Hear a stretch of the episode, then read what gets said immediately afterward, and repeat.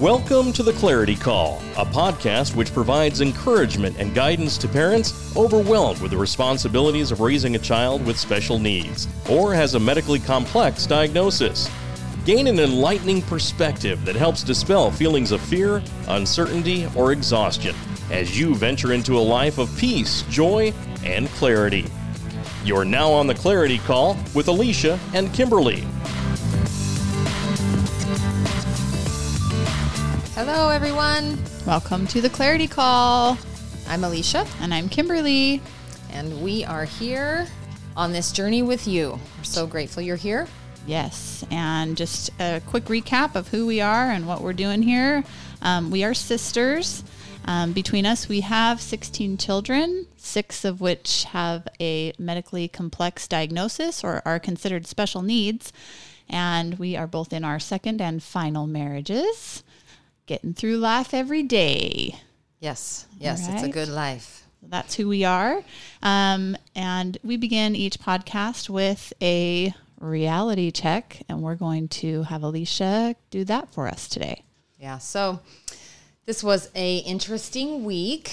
Um, we I we came here a year ago to this neighborhood, and it's been really neat. It's lots of special people, and we've connected with some on different levels than others. But everybody's been super kind, and it's been a great place. The weekend we moved here, um, the family down on the corner, he lost his wife, and um, so it's been a challenging year for for them. We've gotten to know him just a little bit. He has two little kids, and this week here it's a year later, and all the stuff that's transpired. Um, his mom comes and knocks at the door and asks if the kids can play and jump on the trampoline with Brock. And um, so she just says, I, I felt a little uncomfortable thinking I was going to just walk into your backyard. But I said, Oh, no, we're, we live life an open book. Like, come on in. It's totally fine. And they can play. They can play for about an hour and 15 minutes. And then I'm going to have to go help Kimberlee. And so I get to. And um, so as long as that's fine, oh, yeah, that's fine. Okay, she'll go back to her work, I thought. Well, I was in the middle of making banana bread as quickly as I could and I was talking to my oldest daughter on the phone, and we'd been interrupted a couple times. And I look oh, out the window and hear this woman sitting out at my picnic table watching the kids jump on the trampoline. And I'm like, oh my gosh, Audrey, I'm going to have to go. this lady's in my backyard and I feel bad. I need to go out and say something to her. She's watching these kids. And so I hang up with her. I just put the banana bread in the oven and I walk outside and I said, oh, I'm so sorry. I, I guess I thought, you know, you were going home, but I'm uh, how are you doing? This is who I am, and what's your name? And we introduced for just a second. And it wasn't three minutes into the conversation that we had connected on so many levels with autism, with bedwetting, with um, addiction and trauma and motherhood and somebody cleaning houses. Like it was crazy how quickly it just happened. And she looked at me and she's like, Oh my gosh, I'm so grateful I'm talking to you. And I'm like, okay, this is a complete stranger in my backyard who just, um, we just crossed paths, bam, just like that. And um, anyway, timer goes off. I invite her in the house because her granddaughter needed a drink of water. And she sits down and she kind of just melts into the chair. And I'm like, here is this complete stranger sitting in my home. And we start talking. And I'm telling you, people, this was such a beautiful experience. And um, she just felt so grateful. Her mother heart was overwhelmed from what she was dealing with, watching her son grieve and go through the struggles, and um, her grandchildren just um, just trying to figure out babysitting and how are they going to make this life work. Um, he's been widowed and and was just going through so many things. Between being a, a veteran and having a, a hip surgery just a month ago, like just big things. And this, I, my heart just connected with her mother heart like, wow, life gets really hard for everybody. And she couldn't talk enough about how grateful she was to have that 40 minutes of a conversation with me and and I told her I says, you know, we were dropped in this neighborhood for a reason and we know that. And um, Team Universe, as we're going to find out a little bit here in a minute with our guest, um, is looking out for all of us. He really is. They really are. And they're here to help us when we need um, particular people in our tribe at certain times in our life. And it was just a beautiful experience in this reality check of be available, be vulnerable. It's not easy, but she was so grateful. I had had experiences and was able to open up to her and we could just share and have a moment. And um, it just brought so much peace to her mother heart, she said. And I was just really grateful to have that experience. So that's absolutely beautiful. And as Alicia mentioned, we have such an awesome guest on our show today. We are so excited that she agreed to come on and be our guest and have a conversation with us today. Rachel Larsen, who is also our cousin. Ding, ding, ding. So, welcome to the podcast, Rachel. Tell us a little bit about you. Thank you. I am excited to be here um, because it's really exciting every time I get to talk to you guys. Yeah. Once we grew up, it's like we don't see each other that much anymore. Right. Um, so, my name's Rachel Larsen. I am a mom of four, like, lovely tornadoes. and I also host um, two different podcasts. One is called Humans Dealing with Humans, which is uh, just sorry, it's firsthand accounts of real life stories. And uh, it's basically just me interviewing people about the craziest stories that have ever happened in their lives. It is ridiculous amounts of fun. yes. Um, and I've met a lot of really cool people and learned a lot of things from that one. The second podcast is um, it's a little trickier for me to talk about because I have like huge levels of insecurity about that one every single day. It is a spiritual podcast, um, kind of exploring my own spiritual journey with Team Universe, as I refer to them, um, and how they work in our lives. And it is called But How Though and Other Spiritual Conundrums. And it's basically about taking these really pretty, perfectly packaged gospel principles and then trying to apply them to your like super messy and oftentimes just messed up lives, you know, and trying to like see what that actually looks like in a practical application because it just, it never is how it sounds like it should be in Sunday school. Exactly. True. Amen. So, um, I, I have all of these things that you could label as like titles or things that I'm doing in my life, I think one of the most important things um, that I deal with specifically is I'm in active recovery from body image and eating disorders. And what that looks like through the intensive therapies and the research you've got to do and the learning um, has has taken me to a place where I really had to face down um, not the watered down versions of what people tell you recovery looks like. I really had to face down what it looks like to um, to work through trauma and not to try to not to try to get around um, or prevent things from happening, but really learning how to lean into them while you're getting through them and just being honest about it instead right. of like trying to pretend it's less than it is or that it won't happen to you or anything like that, but just like on a daily basis, acknowledging this is what the truth is today. How are we going to get through it? Yes, no, and that was why I felt like it was so vital for our audience specifically to have you come on and share pieces of your story, specifically um, episode episode five of her podcast. But how though, which I will link to in the show notes, is about trauma um, and how she has dealt with and gotten through and is dealing with daily, like she just said, so much um, of the trauma that has come up in her life. So um, we can just kind of start about how in in this particular podcast you talk about um, you know that you had had this spiral into depression and that you were dealing with anxiety and talking to therapists about it. And that uh, you even kind of say that you felt ridiculous at one point because you know of your trauma response was based on something that felt silly compared to maybe a veteran who had watched people die and been in wars and had that level of trauma you know? And it just really made me come back to this point of how comparison is just completely the thief of joy and that we just cannot compare ourselves to others and their journeys, right? Yeah, I mean, you can. You can. It just won't help you.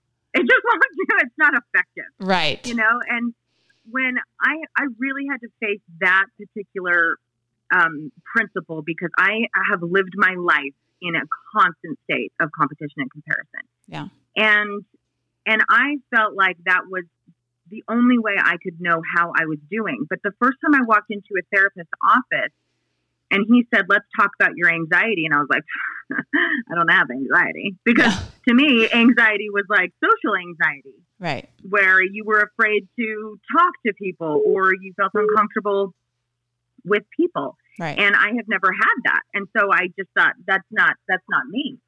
And and then he was like, "Okay, really? Like how many decisions do you make on a daily basis based on a fear right. of either something you don't want to happen or something you're trying to make happen in your life?" And that's when I was like, "Oh, yeah. all of my decisions are based on those two factors." Right. I didn't, you know, it just didn't occur to me that I would fall into that category.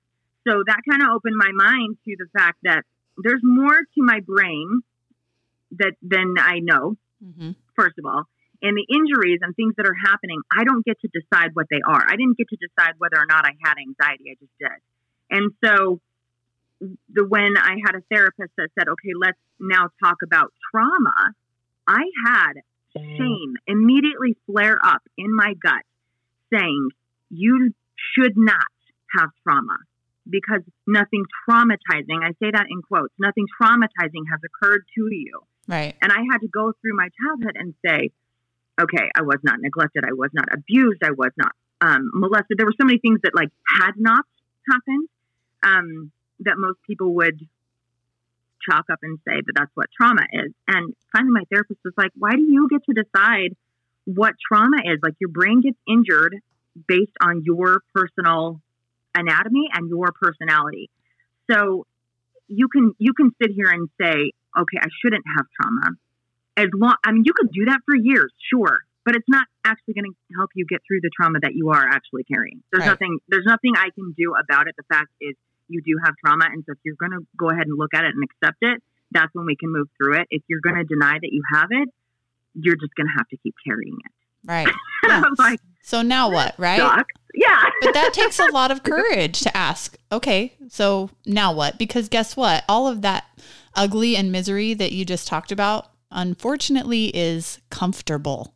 Like we Mhm. become comfortable in that state.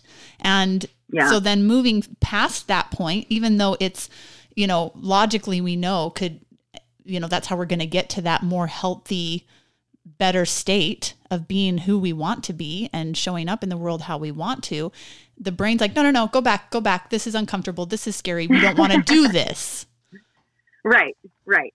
So, And I think what's what's really interesting too about the whole like comparison thing, especially with you've got a, a lot of listeners that are dealing with a lot of heavy things, yeah. and it's not just the it's not just the emotional burden of oh this has been hard for a while. It's also the emotional burden of something that is both chronic and cumulative. So every single day that you wake up, you are also going to be you're going to be carrying what has happened in the past with the situation, but you're also going to be facing what's going to come today with the situation. Which oftentimes is you unknown with special needs kids. Oh, completely, yeah. completely.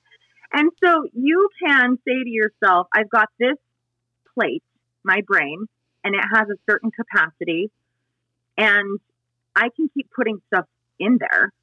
But if I don't sort through it and put stuff away ever, like trauma, then eventually stuff's going to start falling off the surface of the plate because the surface of the plate really is only a certain size. Right. So if you can't sort through what you've got on there that shouldn't be present right now, then you're going to just have crap falling off the edges all the time and you don't get to choose what they are.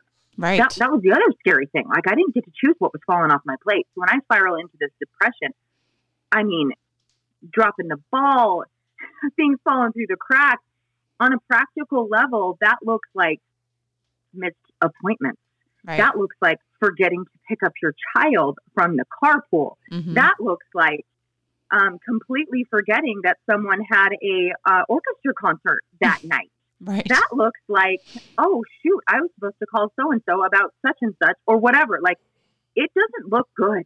right. you don't get to choose what it is that you forget. But at one point, And- even in your um, in your podcast, you even talk about your hygiene and how Oh, like yeah. you're talking about things that are external. But what about those things that really affect Yeah. you, like right now? Like, yeah, the missed appointments and those things you can reschedule, but you don't get back if you choose not to brush your teeth or shower. You know, those things that you, Yeah. you know, and that's a lot of that self care that just goes by the wayside and adds to the problem.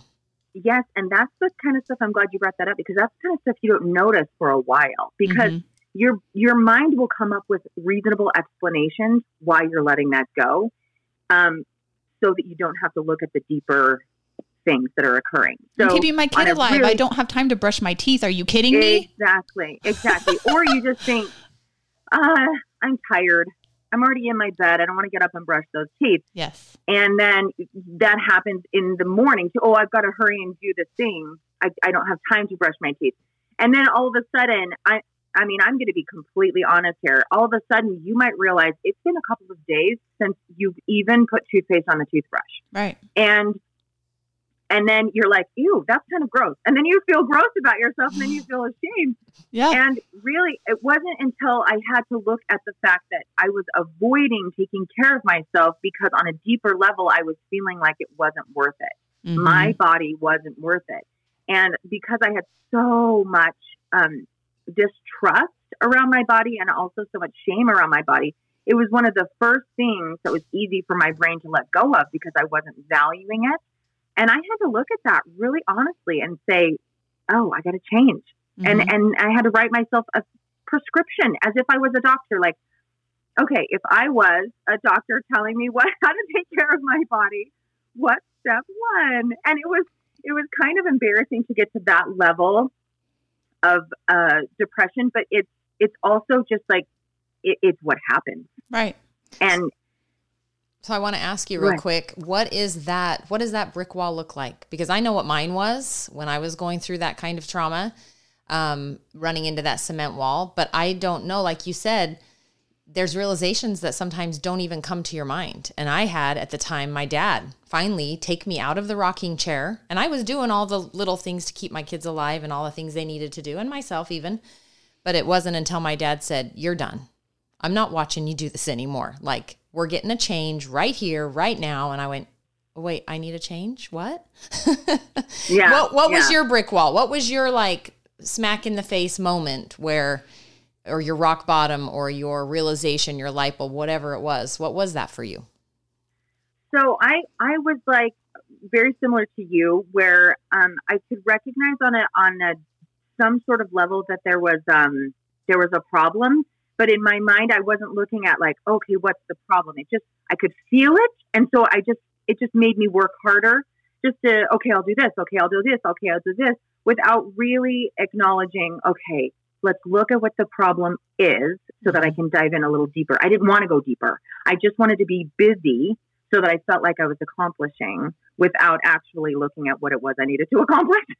yes. and so um, I had gone through a little bit of a relapse with my body image and eating disorders where um, I just felt so gross about my body. And um, I know this is it's not going to be relatable for everyone because not everybody has this issue. But I decided that obviously the problem is I'm just too shallow. So I need to go to that angle and um, and recognize that my body, what it looks like, doesn't matter, and that I can do the same things.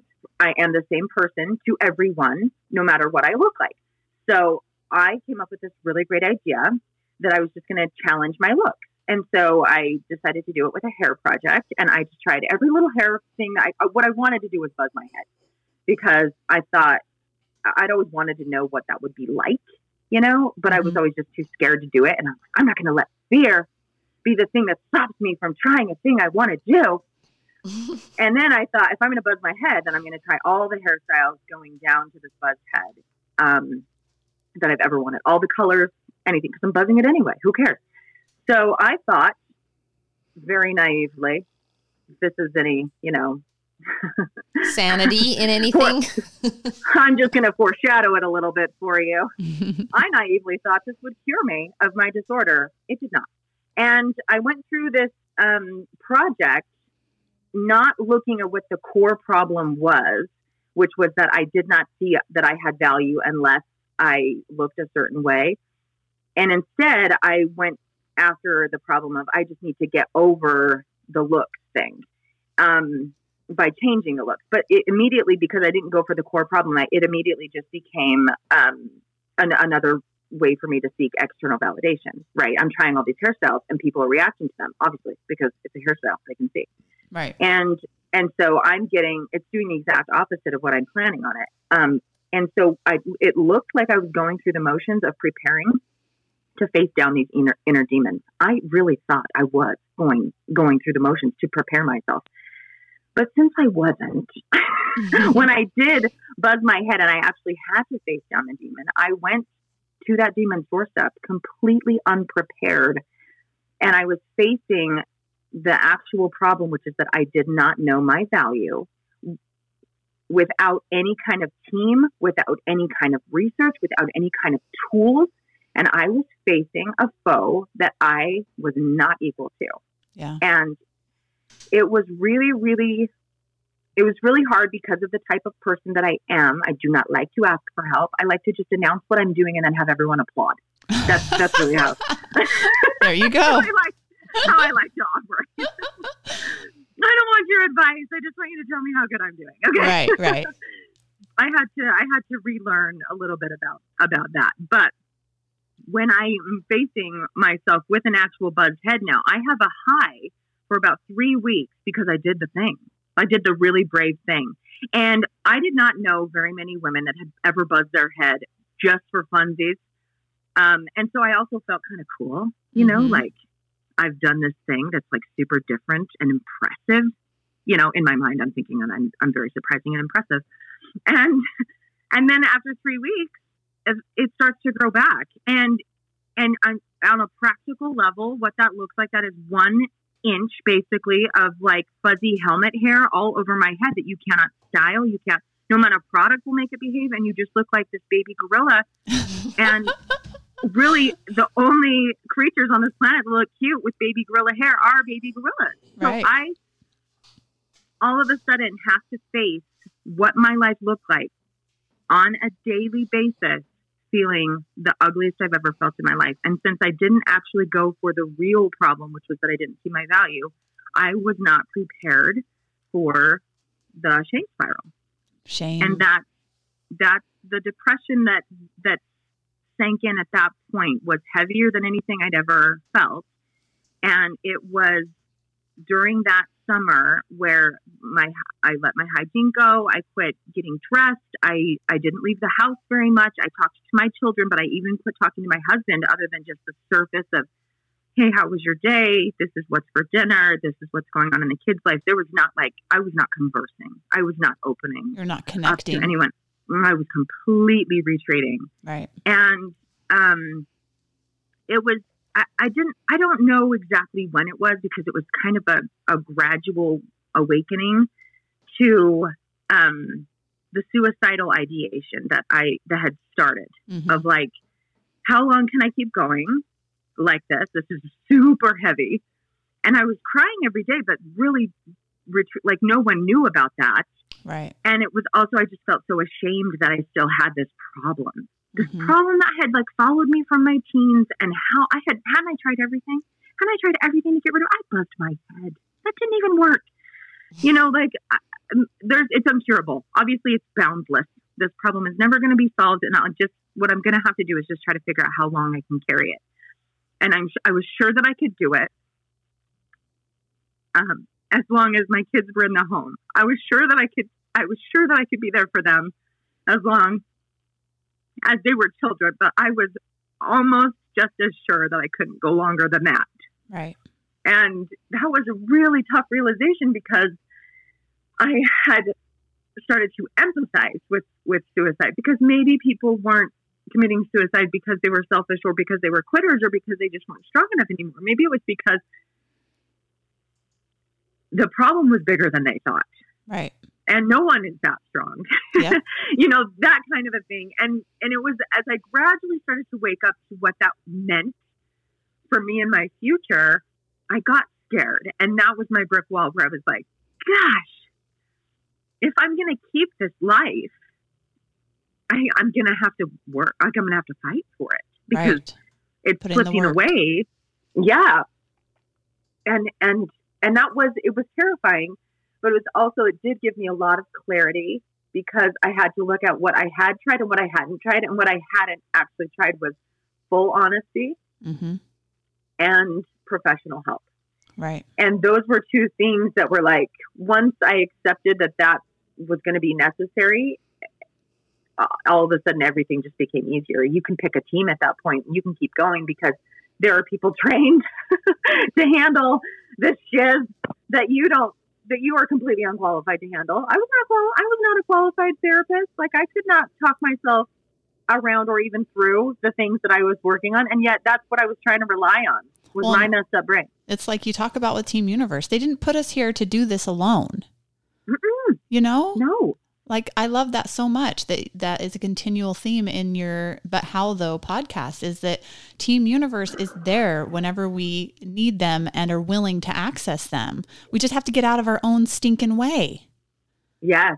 you know? and and bringing it to team universe was probably it was really difficult um, because i had to face i had to face being honest with them also and instead of looking at my life as a performance based thing and instead of looking at my relationship with team universe as a performance based relationship i had to look at them as complete consultants right. instead of just presenting this is what i did applaud now Right. you know, this is how I'm handling my life. Aren't I doing so great? I, I read my scriptures. I pray. I do this. I do this instead of presenting it as a set of things that they can just be proud of as these proud, this proud team sitting somewhere in the universe. Like I had to look at them as actual members of my team, just the same way I looked at my therapist. And Right. my prayers had to get so much more honest.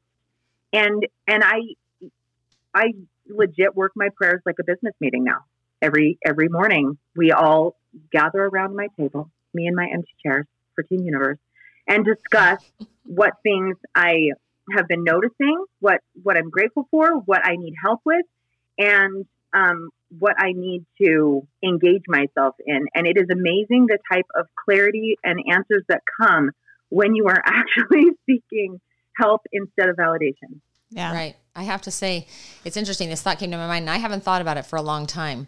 But I remember your dad coming to my house at one point several years ago, and I was telling him these things we were doing and that I needed to do by myself. And he said, Alicia, people that do fences know how to do them. They that's their job. That's what they do. Yeah. and I'm like, but I can do it. I can do this and I can do that. And he's like, yeah, leave it to the professionals. Like there are Yeah. certain things that only the professionals should do, and that's okay to hire them. I do my thing that's professional. You let them do their things. And that makes me think about this exact experience. Yes. They are professionals for us. I mean, Mhm. you know, we need to turn the things over and whether like we've talked about whether it's coaching, whether it's counseling, whether it's there's no shame in needing someone else's help to do the professional things. Right. And Yeah. I I love that you talk about how you had a board meeting inside out style with your emotions. You know, our emotions Totally. are where we need to take our cues from because until we pay attention to them and deal with those underlying emotions and get a hold of the thoughts that are creating them and work through those tools that Alicia and I teach about that get you to clarity, you know, you're not going to be able to progress. You're just going to stay stuck in the spinning of those emotions that are not being paid attention to in the you know in us not utilizing those resources that team universe is there giving us not just directly from them but in the connections that we have of people around us you know? So it's it's quite spectacular to hear how you put all of that into perspective. It's awesome. I that was one of the most valuable things that my therapist ever had me do, really, um, because she said every single one of your emotions works for you. They're not working against you; they actually they're for you. they're red flags. And so even the un- yes, even the uncomfortable ones. And I have had to spend so much time with anger, which is really it's sad because it's one of those things that um, you know, as a as a Christian person, I was always taught to avoid anger or to get rid of it quickly, which kind of translated to my child mind as just let it go. Yeah Then you can't have it. Don't carry it. Don't have it. Don't feel it. As soon as it comes up, you got to have the self discipline to just stop being Right. angry. Yeah. and my therapist was like, "Well, that's not how it works. Actually, mm like your your anger is a secondary emotion to pain and sadness. So your your anger is flagging something for you that you you have either your feelings hurt or something is hurt. So anger raises the flag and is like, uh, you you got something you want to pay attention to here. And so when you spend your time with your anger, it gives you a chance to look at deeper what is occurring, and it's it's not um, it's not ever effective to try to ignore it because it will just keep coming back up because it actually works for you. It's it's doing what it's supposed to do. Right. So when you feel the anger, the only way to actually resolve it is to work through it rather than ignore it. Right. And so you got to just sit and have that conversation. Okay, what are you trying to tell me? Why am I so mad? What's deeper? And then when you go deeper, um, be able to like navigate the feelings without feeling shame about having the feelings. Exactly. Chemi- chemically speaking, the emotions come up because that's how you're wired. Right. and so there's no sense in getting mad about it. It's Yeah. just what your body's function is. So anyway, it was very, very helpful for me to be able to look at it objectively. And if I'm having a boardroom meeting where I'm the CEO, then I get to take control of my feelings and get to allow them the floor time. But I also get to take the floor time back when it's time for me to move on to something else. Perfect. So I love, yeah, helpful. that is so helpful. Such a helpful way to think about it. And where in that podcast you say life is not about get getting well just so that I can go to work or be a parent or get through my to do list. Uh, it wasn't so that I could be a more functioning person that didn't break down and cry at any random trigger. It was so I could live more like me. You know, we think so Yeah. much, so often that being healthy and well is so that we can get through life. Well, that doesn't really serve us. You know, we Mm-mm. we get to be more like us, and then you know later on in the in your you know towards the end of your podcast, you talk about how when we work on being our best self, that's how we are giving a gift to others. Like that's how we are showing up in the world authentically, you know, so that we can be us and love others from that authentic place. Yeah. I was looking at the Bible and I was like, how does Jesus like show up for these people who are accusing him of the most ridiculous things? And he's like a God, you know? Mhm. he's like, I could tell you so many things about even just that that tree over there that I created, and you are accusing me of the dumbest thing. And he could have shut that down so quickly, but he never ever did. He didn't have anything to prove. I was like, how did he show up and give every day without having anything to prove? Because I felt like I had to prove something every single day, you know, that I was worthwhile or that I was doing well or something. And like when I realized what he was doing, that he could show up because he knew himself so well that he didn't have anything to prove or anything to hide. He knew what his job was. He could show up and do it without ever worrying about what another person thought because it didn't mm. matter. He knew Right. himself. And I was like, that's how I want to be. Because that kind of that kind of self-love and security not only allows me peace and freedom on a daily basis from Right. anxiety from all the other things, it also allows me a deeper connection to every person I come in contact with. Yes. I have a deeper empathy for what they're going through because I'm not competing with them. I have a deeper way of learning from them because I don't have to pretend that I'm teaching them in order to feel like I did something well. yes. you know what I mean? Like I don't I don't have to be superior. I can just enjoy myself for who I am at any given point in my journey and also enjoy them knowing that they are on a certain point in their journey. And I don't have to judge whether or not they should be farther in their journey. I just have to decide where I'm at and show up and give what I have. And it it completely changed the quality of my recovery. It completely changed the quality of my life. And it has 100% changed the quality of my relationship, Yes. which was something I was, it was very unexpected. yeah. Well, and that takes us back to the beginning where I said I met this lady. You know, it really is, if you can just, it's about the connections that we have and having those experiences that we go through um, help us have that empathy um, to connect with other people rather than compare, like we've talked about before. And how, if we choose to do that, um, we end up being um, a happier, peaceful, more joyful person. Um, and that really is a gift when we allow that to be given to other people you know? And Totally, it's not like we're patting ourselves on the back. I didn't sit there and pat myself on the back when i had that experience with her. It made me grateful for all those nights that i was dealing with a bedwetter or all that time you know it really just brings the compassion and the connection and that's what we're here for that's the village that we want as we try to um, as you state here a happier peaceful more joyful you is a gift to the rest of us Mm-hmm. and that is why when we speak of our mantra, The happiness of your life depends on the quality of your thoughts. It all begins there. hmm so that's that's kind of um, what makes this journey so exciting. And no matter what type of podcast you're delving into, if these are the, the things you're learning and the tools you're using, it really is a beautiful work. Absolutely. We are so grateful that you took the time today, Rachel, to come on and share a portion of your journey. Again, please, everyone, seriously, like I w- can't wait for Rachel's But How Though podcast to come out every week. It's my favorite one right now.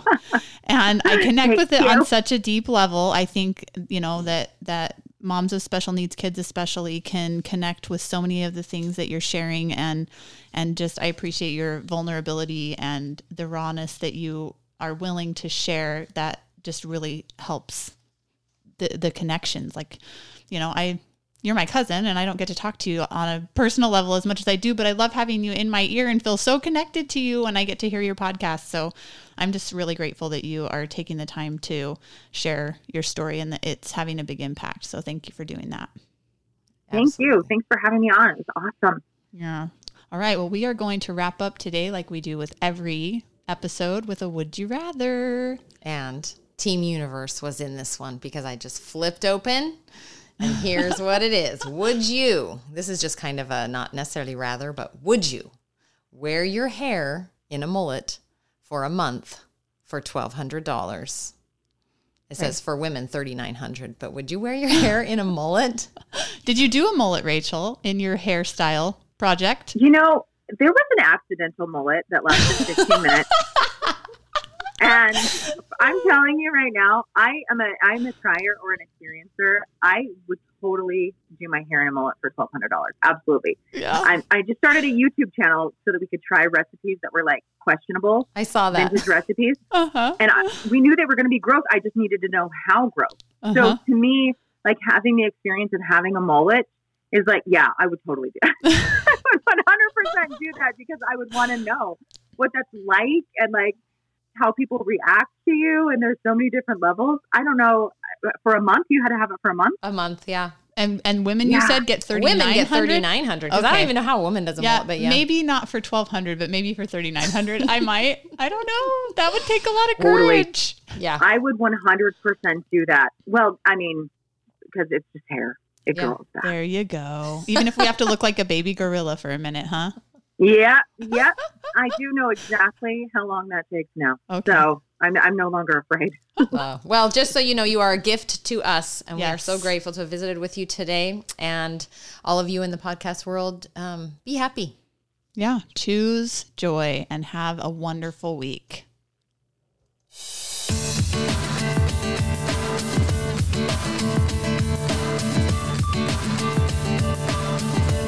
You've been listening to The Clarity Call with Alicia and Kimberlee. Find additional episodes of the program on any popular podcast app or search Apple iTunes. You may also subscribe to The Clarity Call to catch every episode. If you've enjoyed the content of this podcast, we invite you to share it and please leave a rating and review of our program. If you'd like to connect with Alicia and Kimberlee on social media, you can find them on Instagram as The Clarity Call or on Facebook under Clarity Call. They can also be reached by email at theclaritycall at gmail.com. Thank you for listening and supporting our program.